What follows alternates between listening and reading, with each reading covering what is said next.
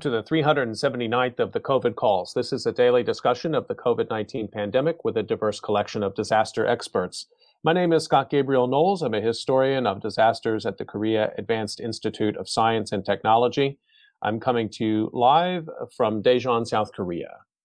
Today, I welcome Jenny Pickerill, professor of environmental geography and the head of the Department of Geography at Sheffield University a reminder, you can usually catch COVID calls live on weekdays at 6 p.m. Eastern Time. Just go to the COVID calls YouTube channel to watch.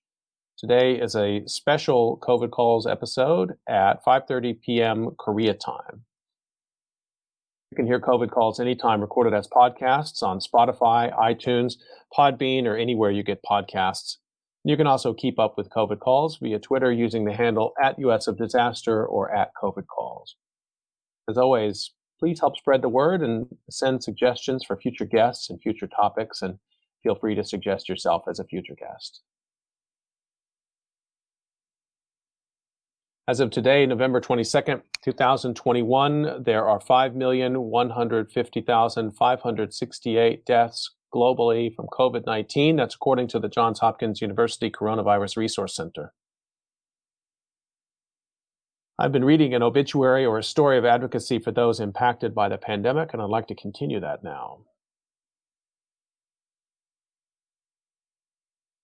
This is the obituary of Grace Macagnola.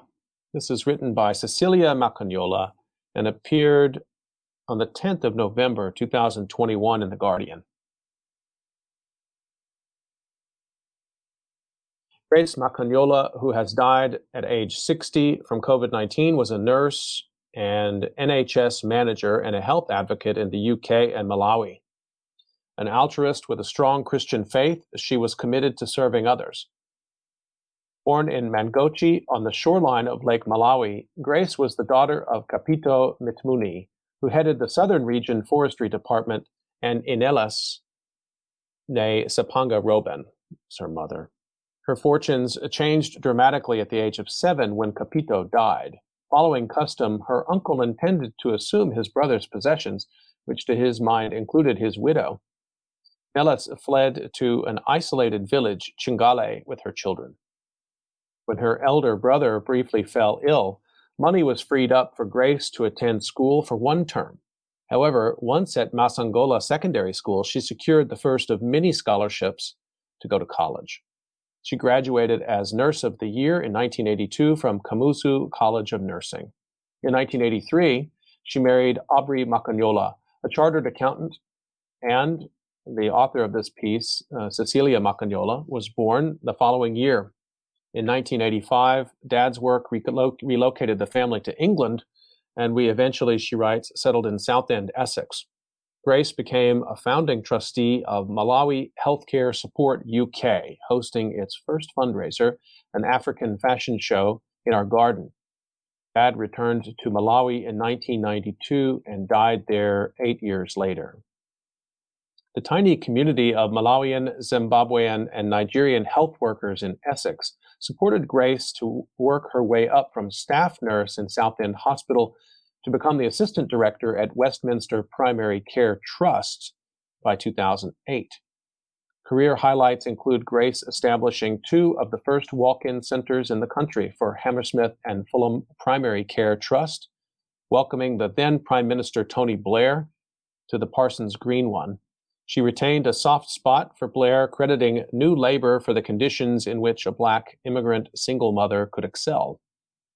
Grace also led her team at Westminster to win the 2006 UK Social and Healthcare Award for Innovative Leadership. In 2011, Grace retired to Malawi to the home she had built in Kalambuka, north of the city of Zomba, and cared for her mother. She volunteered as health director across five centers in Zomba before serving as country director for the charity Maternity Worldwide in Malawi. Her work caught the attention of the fashion designer and philanthropist Brunello Cucinelli, who was involved in the Italian charitable group Amici del Malawi de Perugia. And he sponsored the founding of her organization, Malambe Health and Social Trust, on her birthday in 2018. Her warmth, dedication, and selflessness are felt throughout the trust. Malawi's Italian community and this philanthropic connection introduced Grace to a culture she came to love. Italy became one of many places she could call home, such was her talent for making friends into family.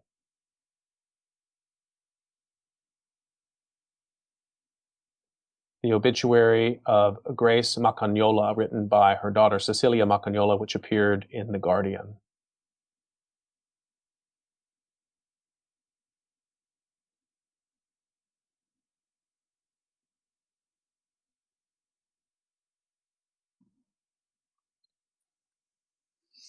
Okay, I'm excited to turn to my conversation for today. And this is one that uh, had to be rescheduled. And I'm so glad that my guest was willing to, to join me with the rescheduled date. Jenny Pickerill, let me introduce her. She's a professor of environmental geography and head of Department of Geography at Sheffield University in England. Her research focuses on inspiring grassroots solutions to environmental problems and in hopeful and positive ways in which we can change social practices. She is the author of three books Cyber Protest, Anti War Activism, and Eco Homes, and over 30 articles on themes around eco housing, eco communities, social justice, and environmentalism. She's currently completing a book on eco communities, the title Eco Communities Living Together Differently. Me Pickerill, thank you so much for joining me on COVID Calls. Thank you. Let me start the way I generally do, just to find out where you're calling from and what the situation looks like there in regards to the pandemic. Yes, I'm in uh, Sheffield in England, um, and the numbers in Britain are, are, quite horrific. So we're about 40,000 uh, new cases every day. Um, and of course, every death is too much. So uh, I have the unfortunate um, situation of living in one of the countries that decided to open up and remove all restrictions. Um, so there aren't even mask mandates here anymore. Um, and we are absolutely living through the consequences of uh, of that. Are there any local modifications uh, available uh, if local officials want to challenge that, or it's now national policy? It's very much national policy. I think. I think technically, some of the local public health regions could uh, instigate some changes, but it's all advisory, and I think that's the big problem. So you're advised to wear masks if you're in a crowded area, but they've removed all the legal restrictions, which means that the vast majority don't.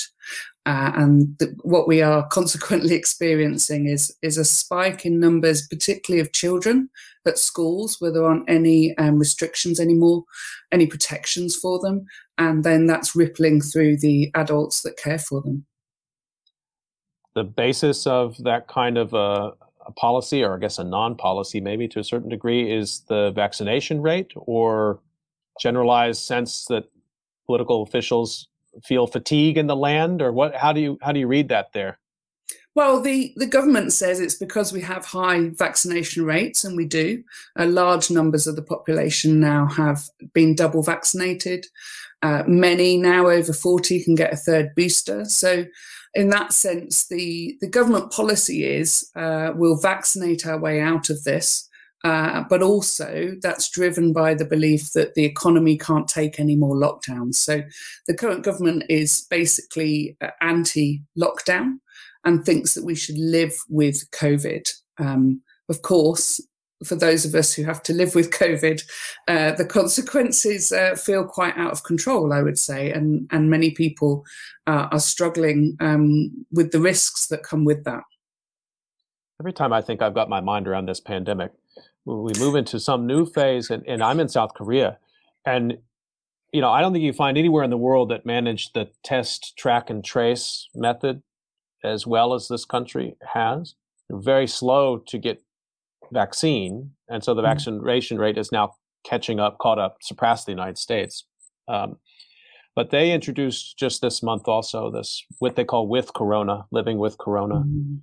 and the the rates within the context of South Korea have gone up dramatically and in really scary ways, and it's uh, it's hard for me to parse that. I guess the sense that that the vaccination rate is what will that that's to be expected and the vaccination rate is what keeps it from becoming a, a mass casualty overflowing hospital kind of event but at this stage i got to be honest with you it's a scary moment I mean, I agree. And, and missing from all of these conversations are the personal stories of people who uh, catch COVID, how we protect those who are more vulnerable, who can't necessarily get vaccinated. We've in in fact, kind of re- relied on people self isolating if you're in any way disabled. And, and also long COVID, that's not in the conversation at all. And as we know, um, we don't actually know why some people suffer long COVID and others don't. So we, we've created a situation that might make sense to a government, um, but for those who live with it, it, it's risky in so many ways. And because there are no mandated protections, it's hard for us to know how to protect ourselves. Let me ask you, Jenny, if you wouldn't mind sharing with us a personal memory of this of this time, something that really kind of sticks in your in your memory when you think about COVID nineteen. Yeah, it's a very personal one, but I think it, it it's worth sharing because I suspect many have have struggled with this. Very early in in the pandemic, um, my brother contracted COVID. His whole family did. Um, many of them, it was like a mild flu, but for him, it wasn't. Um, and I really can't remember anything more terrifying than being stuck 250 miles away, realizing that he he couldn't breathe to the extent that we couldn't speak on the phone. Um, there was nothing I could do because I was not allowed to travel. The ambulance service was already overwhelmed at that time. They did come and see him, but they said, you know, you're not you're not crucial enough to take into hospital yet. Um, that's good in one sense um, because ultimately he survived. But I think that that feeling of of utter helplessness when a loved one is struggling to breathe and you don't know what direction that's going to go in, you don't know how severe it is, um, and you are worried that the whole infrastructure of the country is not going to be able to cope with this. Uh, it, it, just that's what shapes my approach to COVID ever since, which is to really remember that all of us, all of us have a, a story like this in some sense. Um, we've all endured a really horrific time, um, and and it's not over yet. So that that kind of memory is still very current. Yeah, thank you so much for sharing that. I'm glad your brother's okay. Yes, he is. No, no lingering he fully recovered and and that's wow. again amazing and and i'm forever thankful. That experience of distance and um, talking with loved ones who obviously are laboring with breathing others have shared experiences like that. It's um it's not the kind of thing that's we figured out how to quantify. I mean i'm glad we haven't figured out how to quantify yeah. that but it's very real. Yeah. So um Okay, well, I, there's a lot of. Uh, thank you for sharing that. I was taking a second to let that to let that settle in, and um, the um, you have your own research, which I want to talk about, but you you're writing about pandemic burnout is what came into my consciousness first.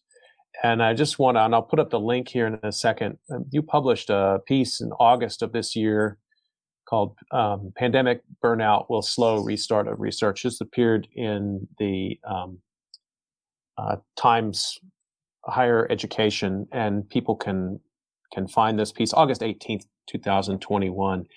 It's a it's a piece we were chatting just for a moment before I came on. I felt like it, this was the one, like everybody was sort of like struggling to say this, the right way to say this as we were coming into, you know, this new academic year and uh, you said it. And you said it exactly right. So maybe you can tell us why you wrote this piece and what was some of your objectives in giving voice to this fear of of academic burnout and what that meant, particularly from a like a researcher's perspective. Yeah, I really felt like um, at that time, the certainly in Britain, the government was talking about COVID being over, uh, that we're going to live with COVID. Uh, our academic term starts in September the university um, was planning to uh, treat everything as back to normal, um, both in how we teach and how we research. So I really felt like the expectations had shifted from uh, a year of um, quite clearly being in crisis to uh, the expectation that we were just going to slip back into everything being normal again. And that really worried me because actually we were still very much in the middle of the crisis, but also that most of us were still um, psychologically processing what had happened and um, how we might um, come out of it, to be honest.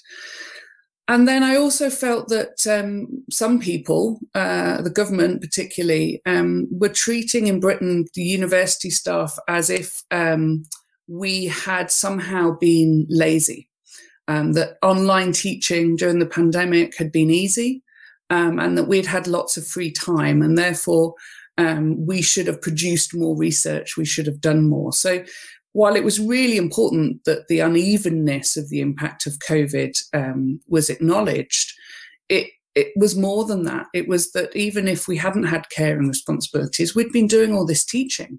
We had absolutely been holding these universities together by doing additional work and additional effort. And that wasn't being acknowledged. Instead, um, we were having uh, additional expectations put on us at a time when most of us hadn't done any research for a year. So I really wanted us to just collectively think about what we'd been through and therefore the likelihood of us um, um, snapping back into normal just seemed so unrealistic. There's so much in that, and and I want to kind of come to the different points of it. One of which, just to you know, talk a little bit about expectations of researchers and those who are not i mean a lot of people who watch and listen to covid calls are academics but not all. And i think sometimes there is some um, just lack of information out there as, in terms of like what we're supposed to be. Yeah we're supposed to teach. And a lot of our contracts say you're a teacher but you don't get promoted necessarily for that. And you don't even get not fired just for that. There's a mm-hmm. lot more that goes into it. So when you talk about burnout impeding research bring that into the UK context a little bit, maybe your own institution. Yeah. Yeah, I'm very privileged to work at a, at a British university that that allocates us 40% of our time to do research. So we spent 60% of our jobs doing teaching or leadership, making the university run, and, and 40% we are meant to write, we are meant to uh, generate impact by working with the communities that we research, and we're meant to bring in large grants. Um, I think what what's important to note is that often that time is a bit fictional. Um, it's very normal for us to spend longer doing our teaching, longer um, doing our leadership responsibilities, which can be really important around questions of equality, diversity, and inclusion, um, or, of, of, you know, uh, setting up new sustainability systems on campus, for example. So the time we get to do research is often quite squashed. Um, we often struggle to literally find the time in a week. And through that, though, that's one of the main ways we're promoted. Now, at Sheffield University, I have to acknowledge that they have changed the promotions procedure, um, where you have to have demonstrated that you teach well and do leadership in order to get promoted. So it's not just on research. But how we are valued in our careers more broadly is very much research based. And unfortunately, teaching is too often seen as, as a, the side bit, the less important bit.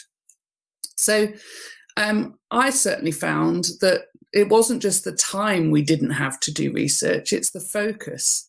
Research to me requires a huge amount of creativity, of energy, of, of uh, intellectual space and time. And I don't know how we would find that when we are in survival mode. Uh, and not only are we doing all this extra teaching, but in the time I did have, the idea that I would focus on, albeit to me, very important issues around the environment, um, seemed seemed a bit luxurious, really. Um, when it when really, you know, thousands are dying, it didn't seem like the most important contribution I could make to society at that point. So it was a, it's about time uh, that we get to do research, but it's also about the working conditions we need to do that research effectively. Uh, and there are quite a lot of structures that we need, um, not just a quiet place to work, um, but but actually the kind of mental space, the mental health to do good research.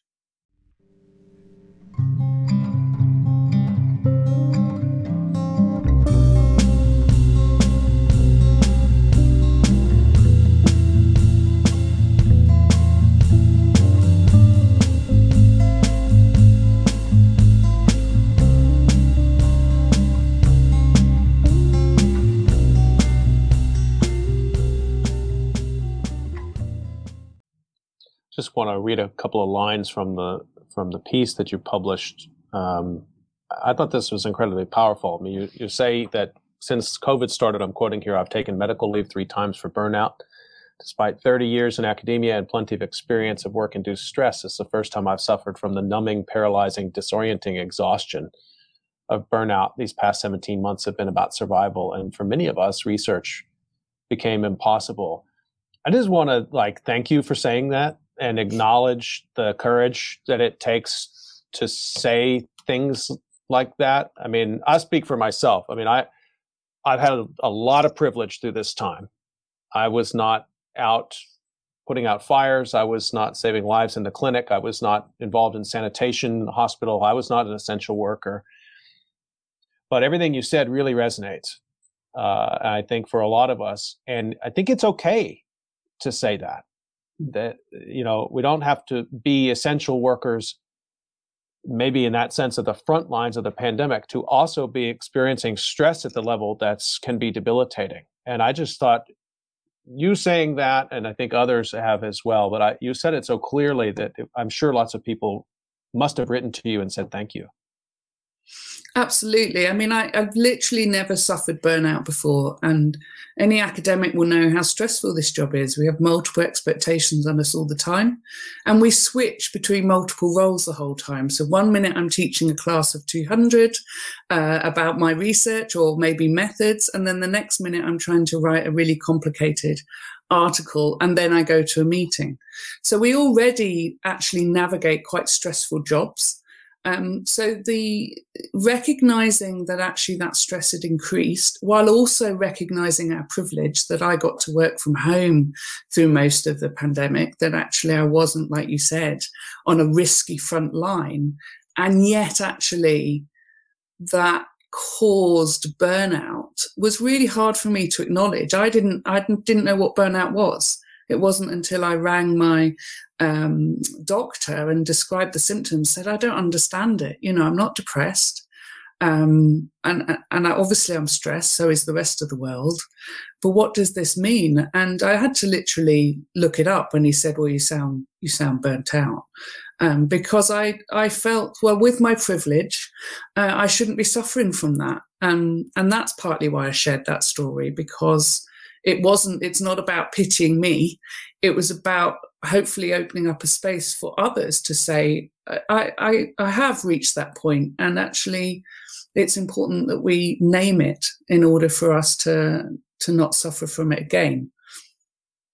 There's a dimension that you talk about here about being the head of a department and you're surprised at the expectation placed on you to become a sort of uh, a source of nourishment and care for everyone in the in the department.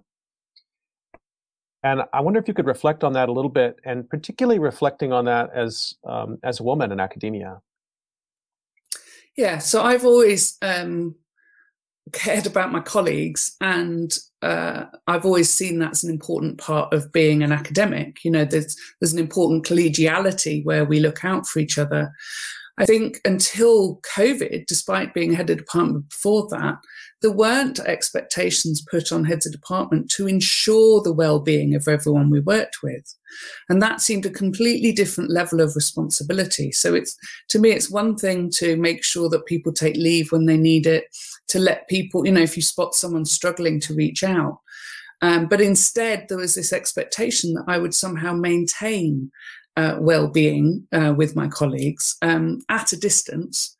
Uh, and that just really unsettled me actually because it seemed to be uh, a lack of responsibility from other parts of the university.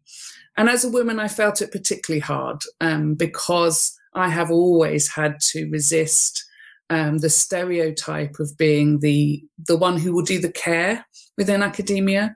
Some of the early uh, leadership roles I was given was very much about student welfare, or you'll be a good personal tutor.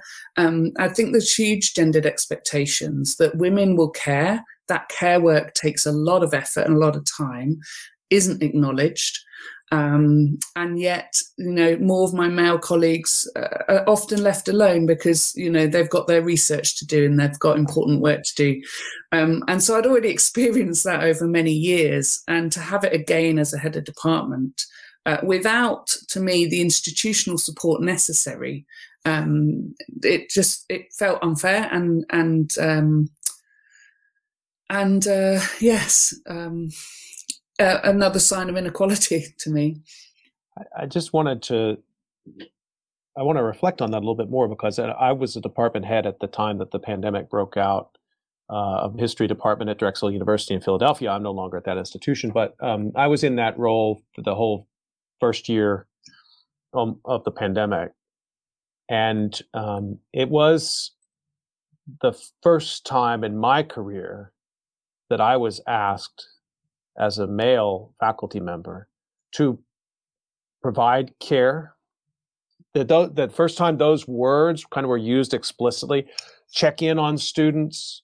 In fact, I think through most of my career, I sort of explicitly or implicitly, at least sometimes explicitly told, don't do that kind of thing. You really shouldn't check in on students. I mean, that's, you know, they're adults and we, and checking in on faculty, colleagues, that's a little intrusive. We really shouldn't ask people how they're doing.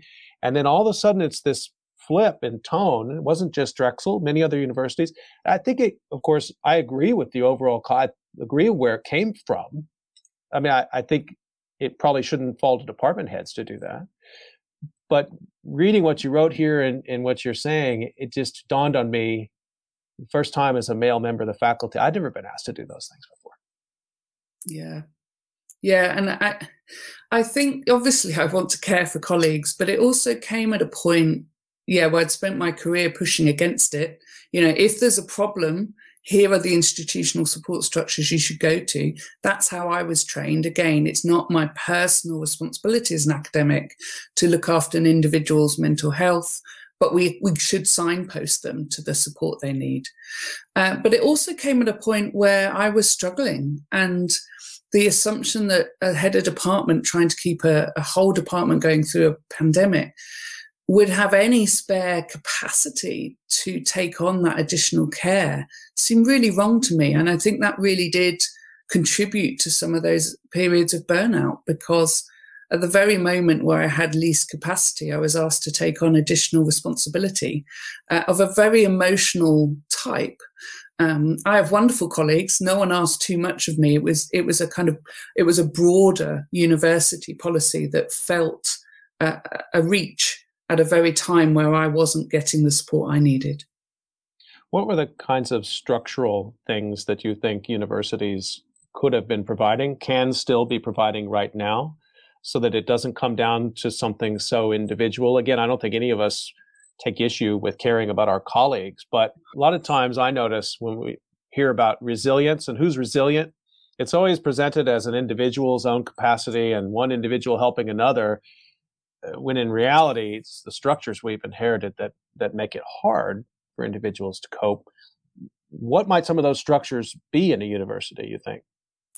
The key one is around workload and expectations, and it's something actually that um, a lot of universities in Britain have just um, voted to strike about.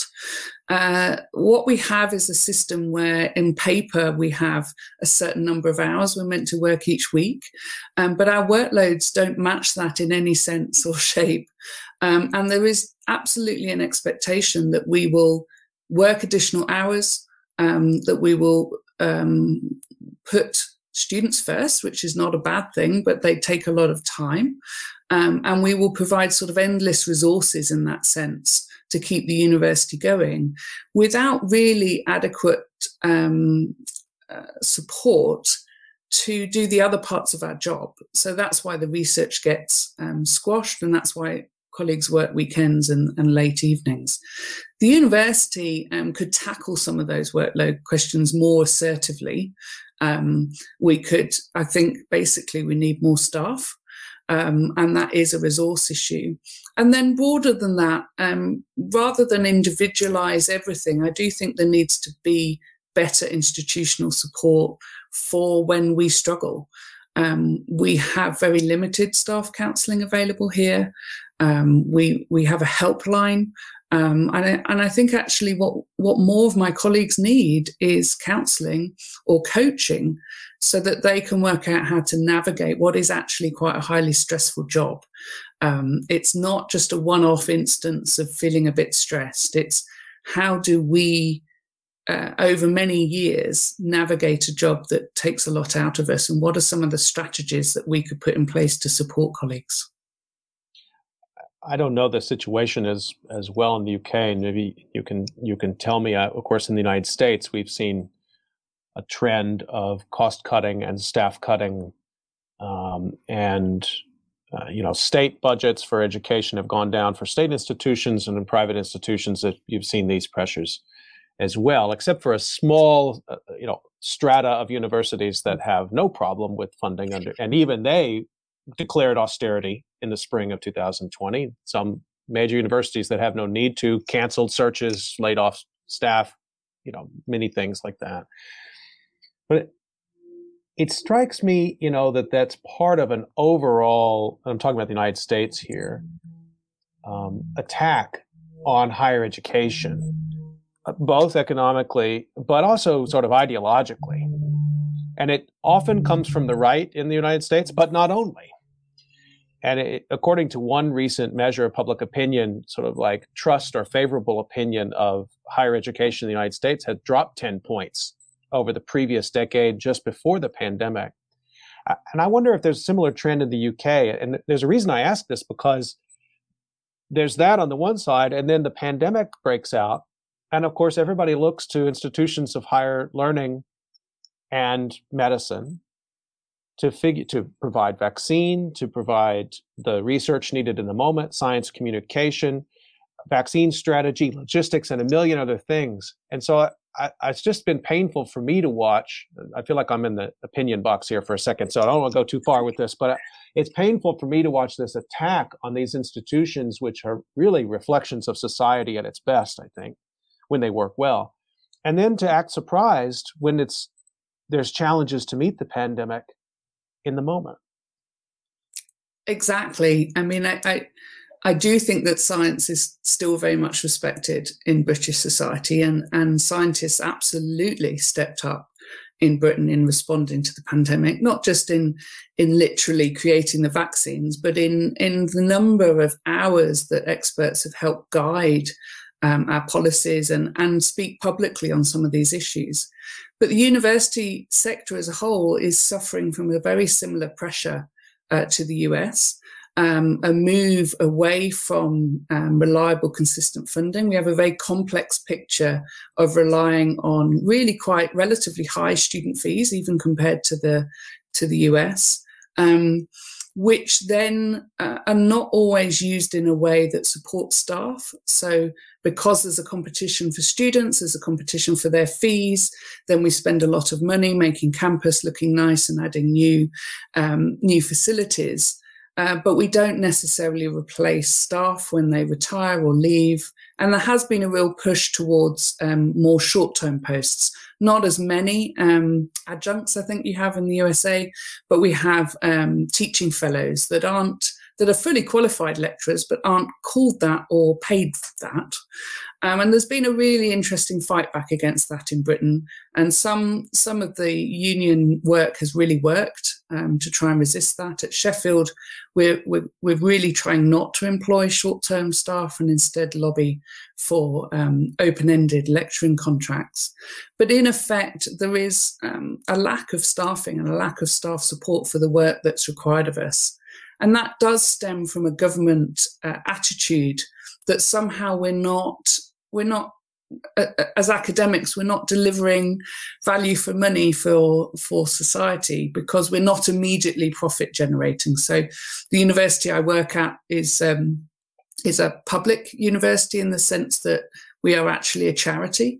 Um, so any money that we generate gets put back into the university or the region. Um, but because we don't operate like a business in the sense the government understands, then then we're not as valuable. So in Britain, what we we no good at, at measuring the value of knowledge, of research, of science, of all the different skills that our students graduate with. Um, we're only good at valuing profit. Um, an immediate financial outcome. And, and that's a battle universities are really struggling to work against, trying to. Um, but I would say that it, it that runs through the whole sector. Um, we do have a few privileged universities, but they don't have the same level of um, donations that that some of the universities in Britain do. So uh, in USA, so um, I think we're all struggling with that. Just want to remind folks you're listening to COVID Calls, and I'm talking today with geographer Jenny Pickerill.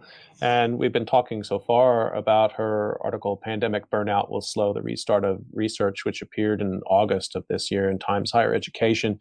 There's one line in there I want to I want to take issue or take you to task a little bit in, in, a, in a, generative way, I think, which is um, you pointed out in the piece that you felt like your research was not immediately going to help us survive COVID, and therefore to you it felt, used the term futile, an unnecessary luxury at a time of global crisis. And I completely get where that's where that's coming from. And yet, when I look at your body of work and the issues that you're engaged with, around um, eco communities and around grassroots environmental activism. And I think about COVID from an environmental perspective. I don't know. I don't. I don't think your work is luxury luxurious at all. It strikes me that um, some of the best analysis I've seen of COVID. So I'm not talking about designing vaccines here. I'm talking about the social sciences. Um, they're ones that help us see this pandemic as an extension of unsustainable environmental change. So uh, I guess that's a, a, maybe a little bit of a provocation. I wonder if you still feel that way now that you're. How do you see your work in light of COVID? And I guess my question is, how do we get people to see this kind of work as more urgent?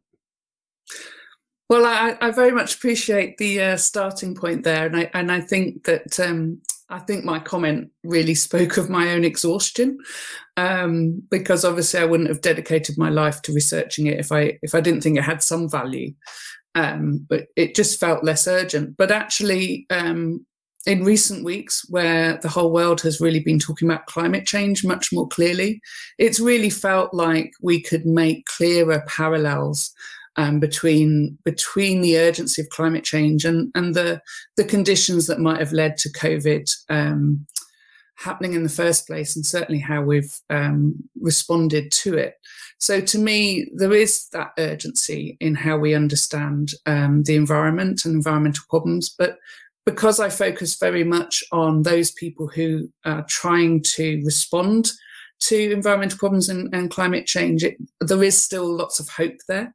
Um, and I think that um, the discussion now about how we respond to climate change. Um, it, it, it, it's important that we open up the debate for how severe it is, how real it is, how now it is, especially if you look um, at what's happened in um, British Columbia and Canada, but also that we therefore have those conversations about what next, um, how we might live with that, um, and also live differently. Um, so just rebuilding roads uh, can't just be the solution. How can we live differently with this very rapidly changing climate? And I'm hoping that in one small way, my work might contribute towards that. So this is a project you're you're working on finishing now. Eco communities living together differently. So how has COVID? I mean, unless you've already sent it off to the to the editor, in which case maybe there's not a lot you can change at this point. But I'm always curious to talk to scholars in this moment and how COVID either reinforces ideas that they had and even shows them dimensions of it they didn't have, or maybe turned your head and and and and you changed the analysis slightly. So how's COVID shaped your thinking about these eco communities? Well, what's been really interesting to me around the COVID question, and it's certainly something that, that we're going to include in the book, is um, so the initial response of some of the eco communities was to close in on themselves um, and put up those borders and boundaries and and you know live that insular life that actually many have been trying not to do. So I think it's it's telling that in a crisis some reverted to the ways of being that they were trying to work against. for others, it's been very much about this is a moment where we do need um, to reach out to support others, to to reach into our community and and provide basic things like food packages or care to others.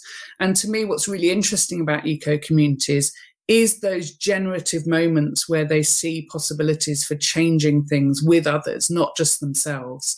So I'm, I'm uh, for me, COVID has uh, reminded us really of the importance of looking after others beyond what we might consider our neighborhood, our family, our responsibility. So it extends that notion of who we are as a community.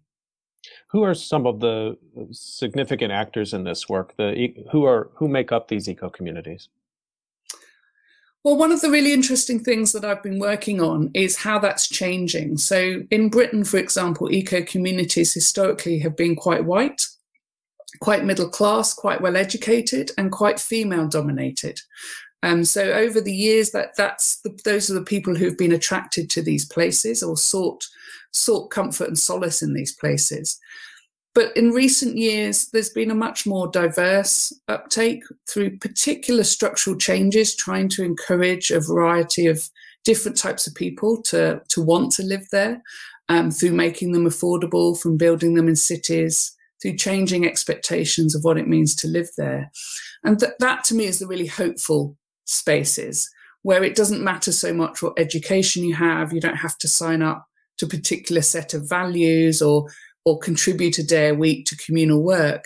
Rather, they're interested in, in building a community with whoever comes along and, and seeing what comes from that. And I think there's a lot of lessons that we can take further into particularly cities from that work.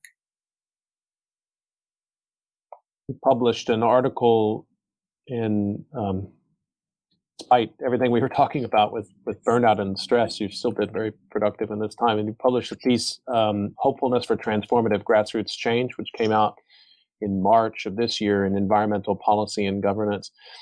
And just the first line of it, you said the potential of community collective action to respond to the multiple intersecting crises we face has long been a space of hope and inspiration. You know, to me, watching and participating in the lockdown in the spring of 2020, and, and I've raised this a lot to get people's perspective on it. It felt like one of the most hopeful things that I had participated in in my life. And, and I and of course it was scary and people were washing their groceries down and we didn't know and and as you said we're getting calls from family members trying to figure out how they're doing but it just struck me as people participating around the world in this act of inaction that was really a strong act to take care of people they'll never meet.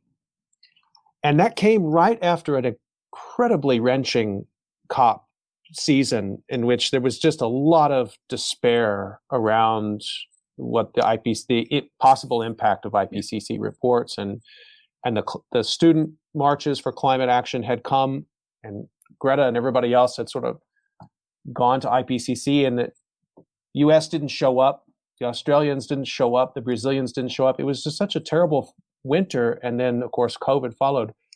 I'm I'm laying this landscape just to sort of get your reaction because you're writing this a year after that and I wonder how you think about that lockdown period now. Is that one of these moments of collective action? There's others that you see throughout the pandemic that we can build on? Absolutely. I mean, I, I, you know, I think what really struck me was that despite the fear, um, you know, huge fear of unknown, we didn't then know really how this um, disease was spread. So there were all sorts of um, real reasons to just look after yourself and bunker down. Um, but instead, there were all sorts of really um, hopeful examples of people checking on others, checking that people had access to things, sharing things, um, of course, there are lots of examples of selfishness as well. And, and in Britain, we went a bit crazy for toilet rolls for, for some still slightly unknown reason. Um, but I, I, you know, I, I choose to look at what we did well and how we came together as a group. I'd also say, you know, in the British university sector, the moment COVID hit, we were actually on strike. Um, we had been spending uh, days on picket lines and we completely dropped that strike um, immediately and switched into a mode of support for each other and for all of our students. Um, one of my proudest moments was actually uh, six months later in September, where uh, the government encouraged university students to return to campus. Um, but we weren't sure what was going to be possible. So this is September 2020. And of course, unfortunately, all the COVID numbers shot up amongst the students that were, were back in the city. So my colleagues just rallied together, fundraised, and produced COVID care packages that we then collectively um, delivered around the city to the students. It seems like a really small act, but it really mattered. Um, and it and it was just such a wonderful sign that despite us being fearful and worried and not you know not really sure what was going on, um, we were able to think of others in that moment. Just a reminder that you're listening to COVID calls, and I'm talking to Jenny Pickerill today.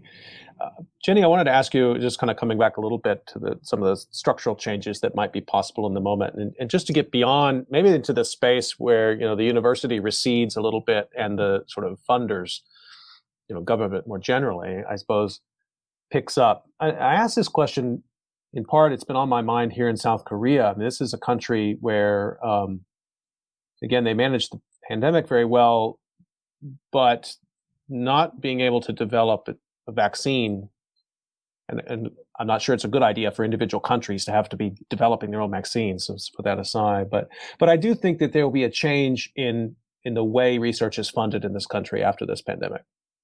And I think there'll be a lot more biotechnology funding uh, for good or for ill. That's one of the lessons they've taken in South Korea is that, the, mm. uh, well, one of the lessons I would take as an American living here is that the United States has been a poor ally in that regard. Um, that's one way to think about how research might change here in the in this context. But I wonder, you know, particularly from your vantage point, what what do you expect to see in the UK, and and what would you like to see? Again, to get back to some of these questions we started with, how do we avoid really great researchers either delaying their research, picking up extra work, or, or worst case, burning out or leaving the profession altogether? Yeah, I mean that that's a really large question, and and there are there's some really good things that happened in Britain. Um, strangely, I don't normally compliment our funders as we do have a large variety of different funders of of research in Britain, and having worked in Australia, I've realised quite how amazing that is.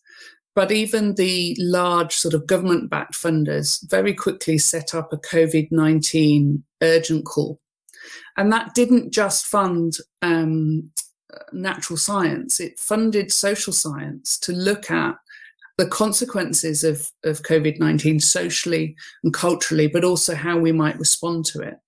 Um, I think that those calls were were very short and, and so it was uneven as to who had the capacity to apply for them. But at the same time, there has always been here an interest in the social uh, implications, not just the kind of economic or the science. Um, but I, I, absolutely think that now um, I work in a social science department, and and that seems to still be able to attract funding. My worry going forward is that the arts and humanities was somehow viewed as less important during COVID. Um, and that I would say is under threat in Britain at the moment.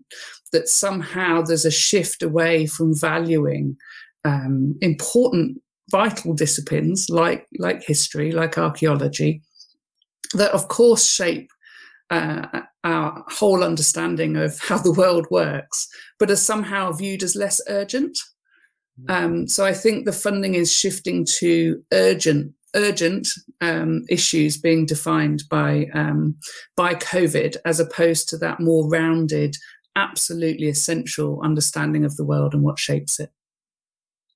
You know, I really worry about that too, and and I think there's sometimes a discourse out there that says, well, we really in the humanities and social sciences have just done a poor job communicating to the world the value of our research, and again, it sort of comes back on us, and it's a, um, yeah, there's some narrow studies out there, but has anybody picked up a copy of the Lancet lately? I mean, narrow studies is what uh, uh, you know specialization skill is is about, and so many times, I mean, uh, the research, cutting edge research on, let's say, vaccine hesitancy, um, you know the, the way that inequality pre-existing inequality shaped the way the pandemic played out uh, the way that conspiracy theory and misinformation has moved us that research has saved lives in this pandemic around the world so i don't know how we can get more urgent or relevant jenny i mean exactly Exactly, and I don't. I, I don't think it should be about disciplinary blame. I think it's a broader question about how we value knowledge. And in Britain, we're fighting against that notion that university um, degrees should lead to immediate, clear employment. Uh, as opposed to um, understanding the value of no- knowledge more broadly and how that will ultimately contribute to society in all sorts of vital ways, but you might not be able to track it with an immediate large salary at the end of that particular de- degree program. Um, it's a very narrow view of what university should be for, and, and it's very worrying um, because to imagine a, a, society without arts and humanities, without the ability to tell stories, without the ability to have any sense of creativity, it is very worrying to me. We're almost up on time. There was another thing I, I just wanted to ask you about. It, um, you know, dealing with this kind of burnout situation that you're talking about earlier. There are also uh, faculty who have precarious position in the university and graduate students as well, and then in people in associated disciplines in museum work or in creative work that supports what goes on around universities. Uh, I wonder, uh, you know, what kinds of suggestions you have made or you're planning to make on how to make sure the next time we face a disaster like this, or as this one goes on, that their burnout doesn't lead to them having to leave their profession. Well, I mean, my first response would be join a union. Um, we have a very active uh, university uh, staff union um, and to me, it's the union that will help us um, collectivize and protect these different areas and ensure that they're valued.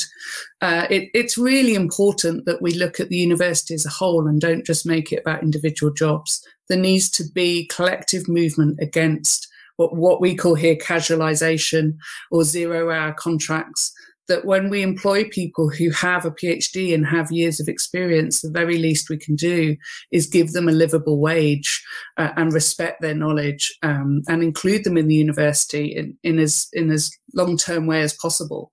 Uh, so I think it's really important that that's done collectively.